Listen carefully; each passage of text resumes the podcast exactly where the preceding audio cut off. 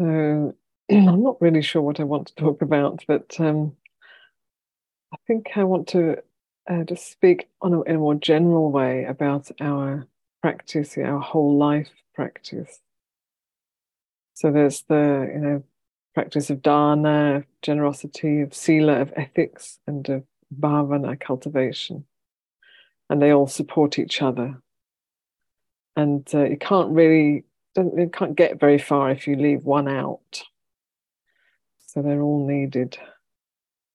They're all expressions of uh, an attunement to to the way things are.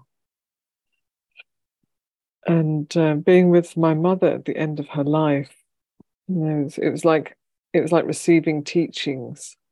Just just being with her, watching what she was going through, and how she dealt with it. Um, and what you know sort of distilled from that process was um, you know that it really doesn't matter how many people know you or you know whether you're in the worldly eyes successful or not successful it doesn't really matter if you have, you know, like lots of fans or lots of uh, people send you, you know, Christmas cards or whatever it is, birthday cards, or, you know, if you've got a website, how many people click your website? It, it's really not important at all. and when you get to the at the end of your life, you know, none of those things uh, have any meaning really. And what matters is what you've cultivated. What you've cultivated, and and also, um, you know, what what what courage you have brought forward in your life. Because sometimes, you know, we can be good.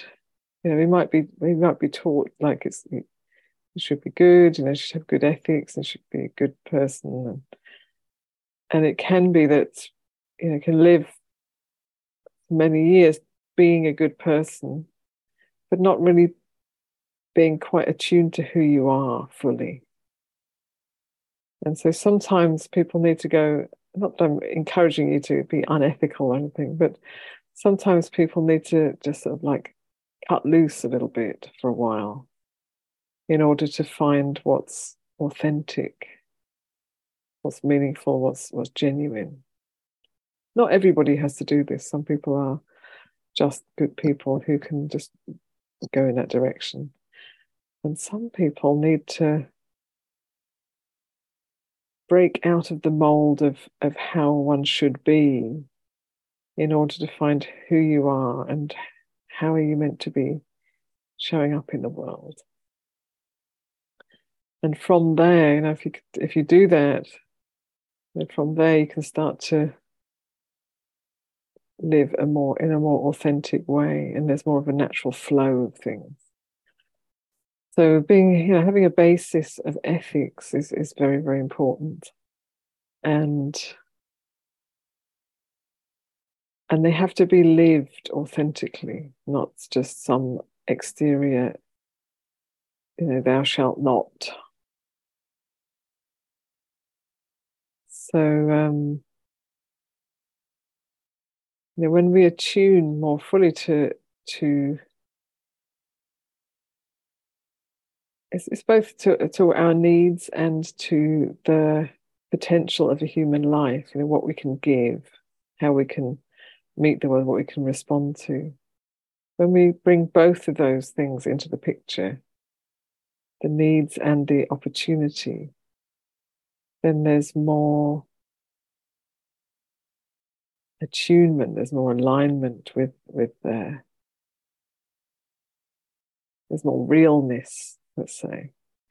And when we come to the end of our life, if we have the time to, to do that, sometimes lives end very suddenly. But if we have the time to consciously go into that ending of this lifetime, you know, anything that's inauthentic is it's so it's so obvious. It's it's to be shed, it's to be grieved, it's to be moved on from. And we don't have to wait until the end to do that. We can do it now. And there's um there's a song, a very, very famous hymn actually in Wales called Calon Lân. This means pure heart. And uh, something I, I, you know, we don't we don't normally sing as Buddhists, but I think with hymns it's kind of okay. So this is a hymn that I sang to my mum quite a bit during the process of her last months and uh, and it means a pure heart full of goodness. Um, oh, essentially, that's the chorus. So it starts off um, I don't seek the worldly treasures, gold of the world and um, perfect pearls. I only seek um, a heart that's honest, a heart that's good, a heart that's pure. A pure heart full of goodness, like the color of the beautiful lily. And only a pure heart can sing, sing through the day and through the night. So this is a very famous song in, in Welsh. It's got a very beautiful tune and and uh, it's pointing to you know whatever we can accumulate in our life is this is not going to give us the happiness that we seek for long so it's like this person who wrote the, the song they're saying they're not even trying you know they're not even i don't even want that stuff i don't even want worldly riches and you know i just want to have a pure heart full of goodness And when we come to the end, you know, that's what we're left with. We're left with our heart, our mind. That's what's left. We're left with our relationships, how we've shown up, how we haven't shown up. Uh, we're left with uh, whether we've actually taken the, had the courage to do the things that we know we need to do, even if it can be a little bit bumpy for a while, or whether we've just sort of stayed within a box. And it does seem to me that the you know the path is really about attuning. It's attuning to to presence, to things as they are, to you know learning how to be open to things as they are. And you know, life is not smooth. So I was surprised to find that the the um, intention of the I don't know if it's the same in the US, but I imagine it is. But in the UK, there's an aspiration of the you know people in the hospice world and the nursing world and the doctor world, whatever the medical profession, that at the end of life, as you're coming towards the end of life, you're meant to experience no agitation. This is the this is the intention. Zero agitation. So if you're an arahant, it will be like that. An arahant will experience zero agitation and there will be no problem. But if you're not an arahant, likelihood is it's going to be a bit bumpy. So it's interesting. It's like, okay, the aspiration is to have no agitation leading up to death. It's like, since when has life been no agitation? I mean, it's agitating. It's difficult and challenging, and you know, we go up and down and struggle and joy and and then magically those last weeks, months, or whatever it is, is supposed to be completely smooth with no agitation. Very odd. So um, my mother's intention was to die consciously and so the, and she was very, very clear about that. That did not waver one moment for her. And so the uh, way of managing to remain without agitation is basically you're sedated. That's the only way you can do it if you're not, you know, if you're not liberated, then you're sedated. And uh, she was clear that she didn't want that. So it was a very conscious process, and uh, you know, with quite some pushback from the from the uh, medical profession, some of the medical profession. And yet there was this very clear intention. And so, because of that, she was able to do the work she needed to do in those last days, weeks, and die very, very peacefully and very consciously. And at the end, the last day of her life, uh, which was the day after I spoke to you, I saw you last. Um, so that day, it already seemed like she might not make it through the night. And uh, so myself and Mr. Tibbs, the cat, had spent the night in her room just in case, you know, to be there at the time. And my sister was just a few feet away in her room listening out. And, uh, and you know, in the morning she was still going, but peacefully. And then uh, a little bit later in the morning, the district nurse came thinking that she would have passed away. She'd been with us the day before. And, and I greeted her at the door and I was like, amazingly, she's still going, you know. And, and uh, the district nurse was, was quite moved.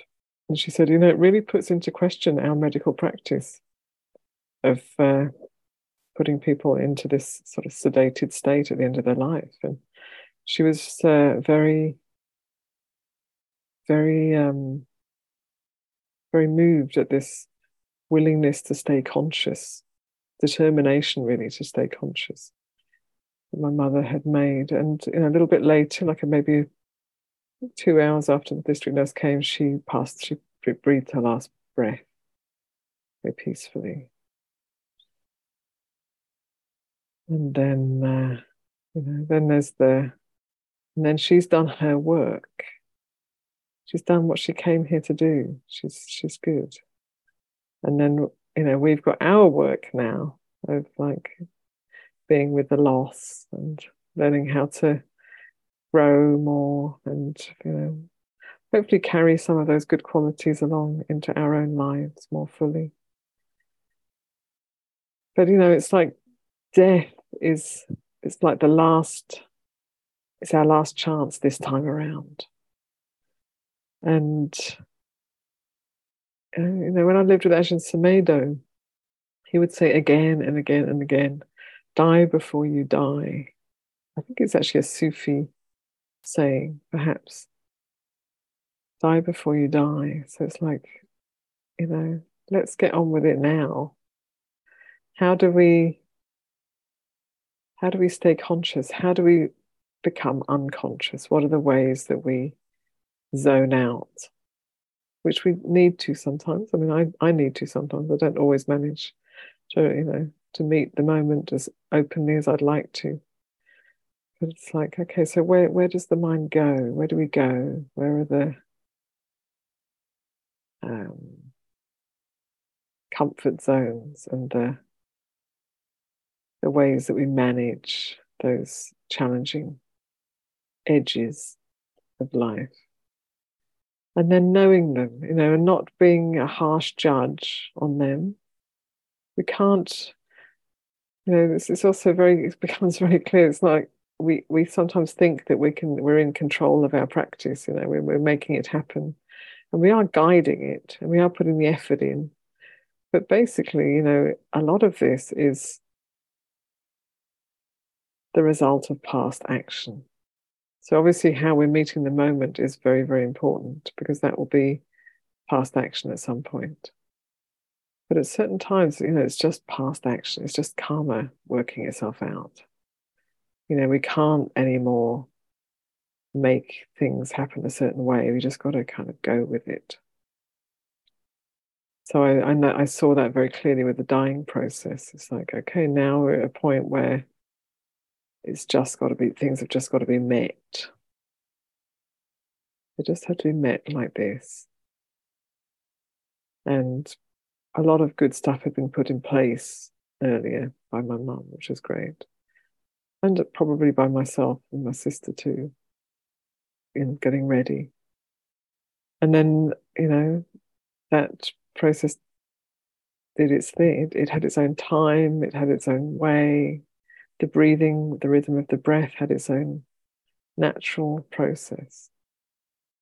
And now, with the with uh, for us that are left behind, you know, the grieving process, it's like, oh, so interesting. It's so different to what I thought it would be.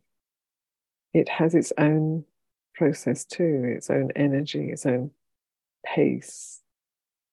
And it's like, it's not really, it's not like I can say, I want it to be this way or that way.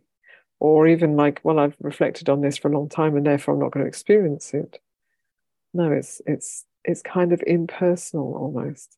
So just allowing for that that those ebbs and flows of feeling and exhaustion and joy and loss and you know all of those things. It's just like letting it do what it's doing. I remember many years ago when I was still living in England, uh, meeting a woman whose mother had died about, um, I think, a little over a year before.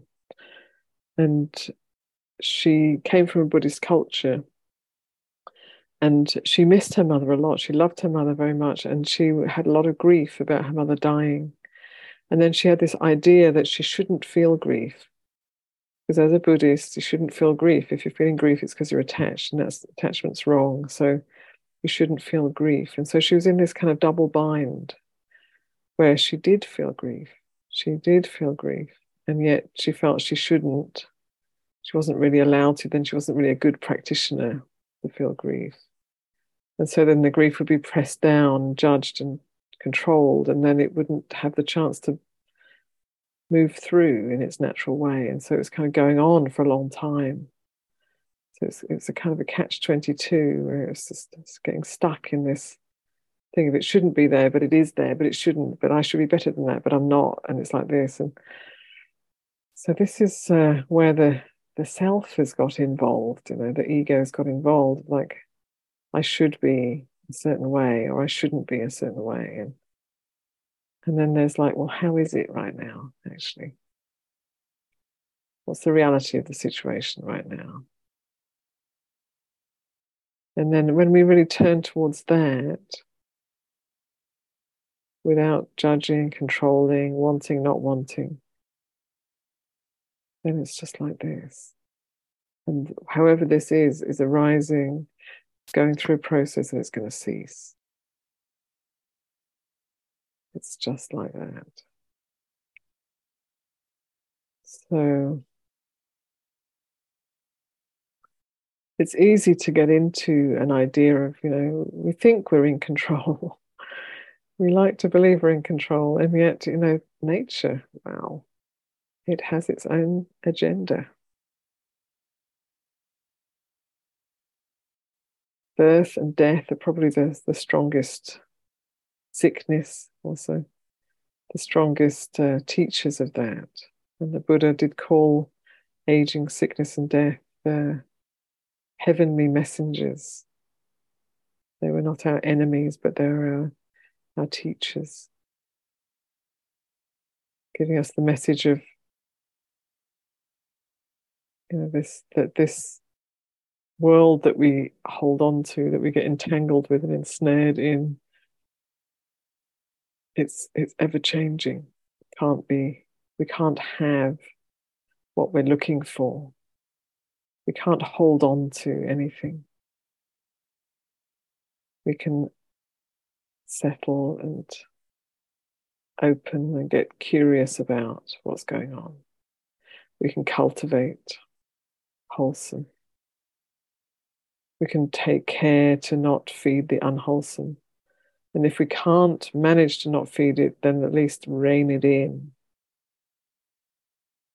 So, you know, to be a very hard judge and say you must you must be like this, you should be like that, that, that becomes another kilesa, another um, problem. We, we're, we're trying to control too harshly rather than steer, guide, and uh, ultimately surrender.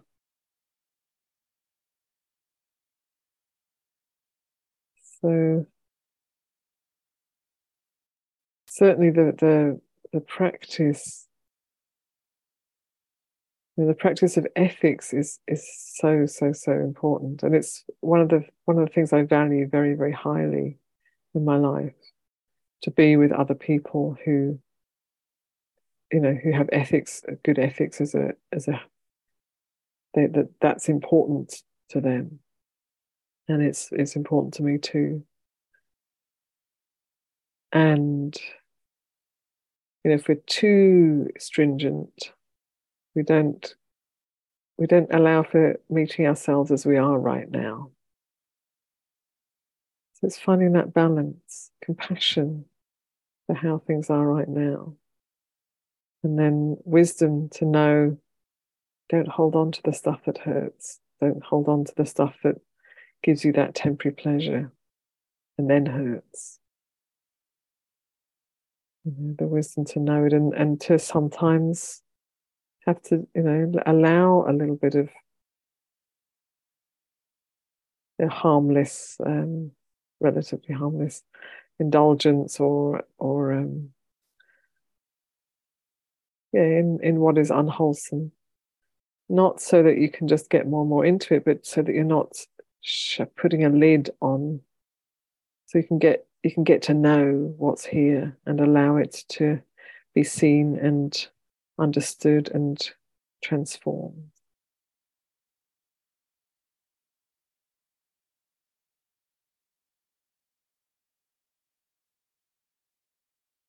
Yes, and the cultivation of, of kindness and generosity and courage, you know, these things are so so essential in a life.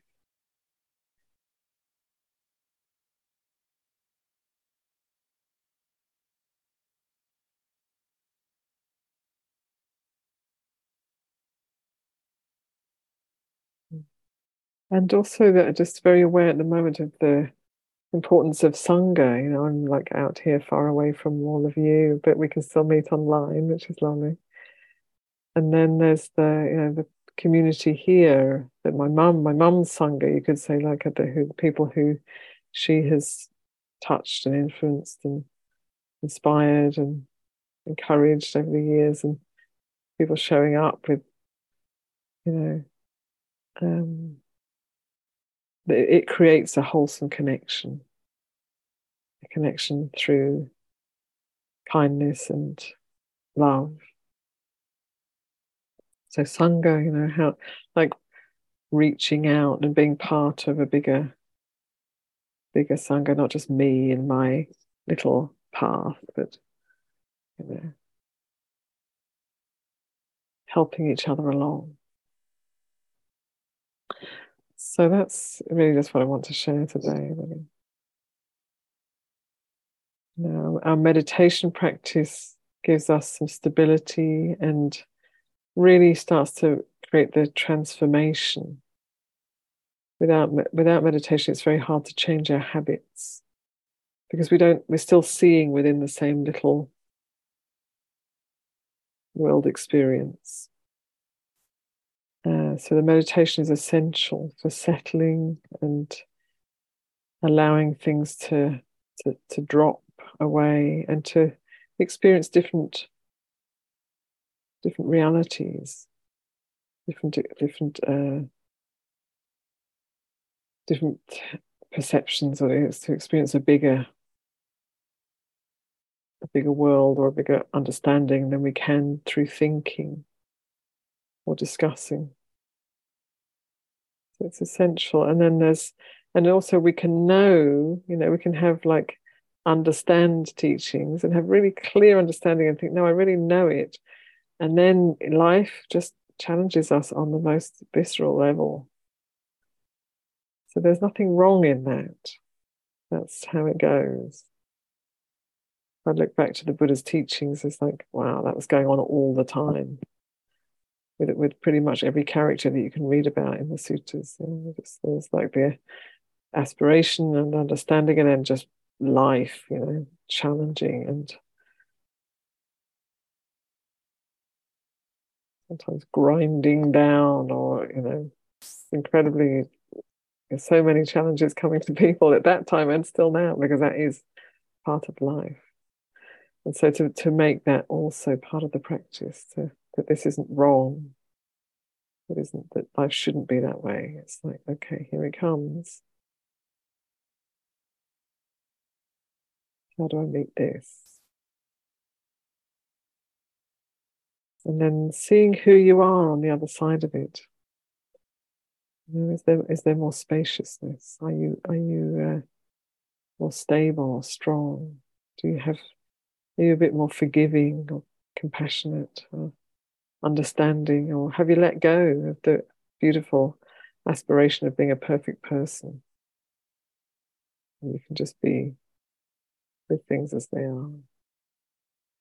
So it seems that life will just keep on giving us opportunities till we get there and uh, you know the Dharma gives us the the tools with which to work with those challenges of life.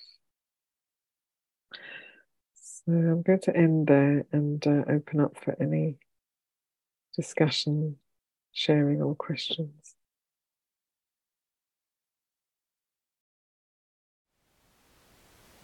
Thank you for listening.